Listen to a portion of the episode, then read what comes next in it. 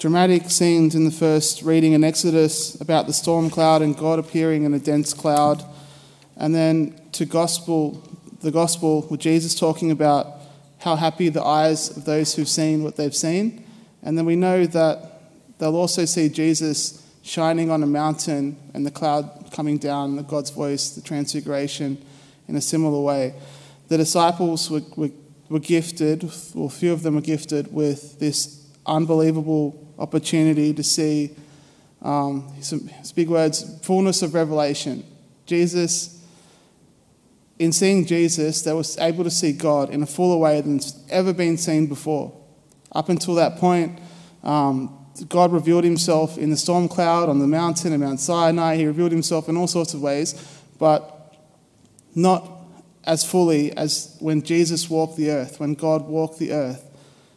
Sometimes we lose track of just what an amazing um, occurrence that is in history that we actually saw God, heard his voice, that men and women asked him questions and he answered them, even in parables.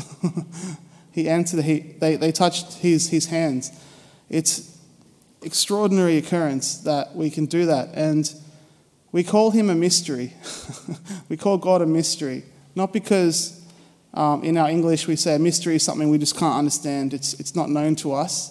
Um, but because he's, what we're, we're seeing is so great, so amazing that we can't take it all in. Um, I remember our lecturer at, at um, CDC used to say, mystery is an ocean of meaning that you put your feet in. It's like we just, we can take in a little bit and we're journeying, we're taking more and more in, but we just can't take in everything. It's so great it's so marvelous, it's so big um, to understand what's happening. So happy indeed were the eyes that, that saw Jesus, had heard his voice, and happy are we that we can pick up the word of God and hear all about it. We're in this part of history that we can encounter him in the Mass, in the Eucharist, in his real presence.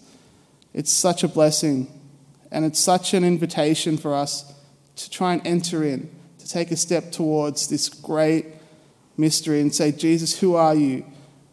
What are you saying to me today? What, what is this gospel revealing about you, about your just majesty, your splendor? You know, how can I sit with you in prayer? So I just invite us today just to open up to this great mystery, this great reality, because sometimes when something so amazing is in front of us, we can lose track of how special it is. We can think, you get used to it. but this is amazing. Amen.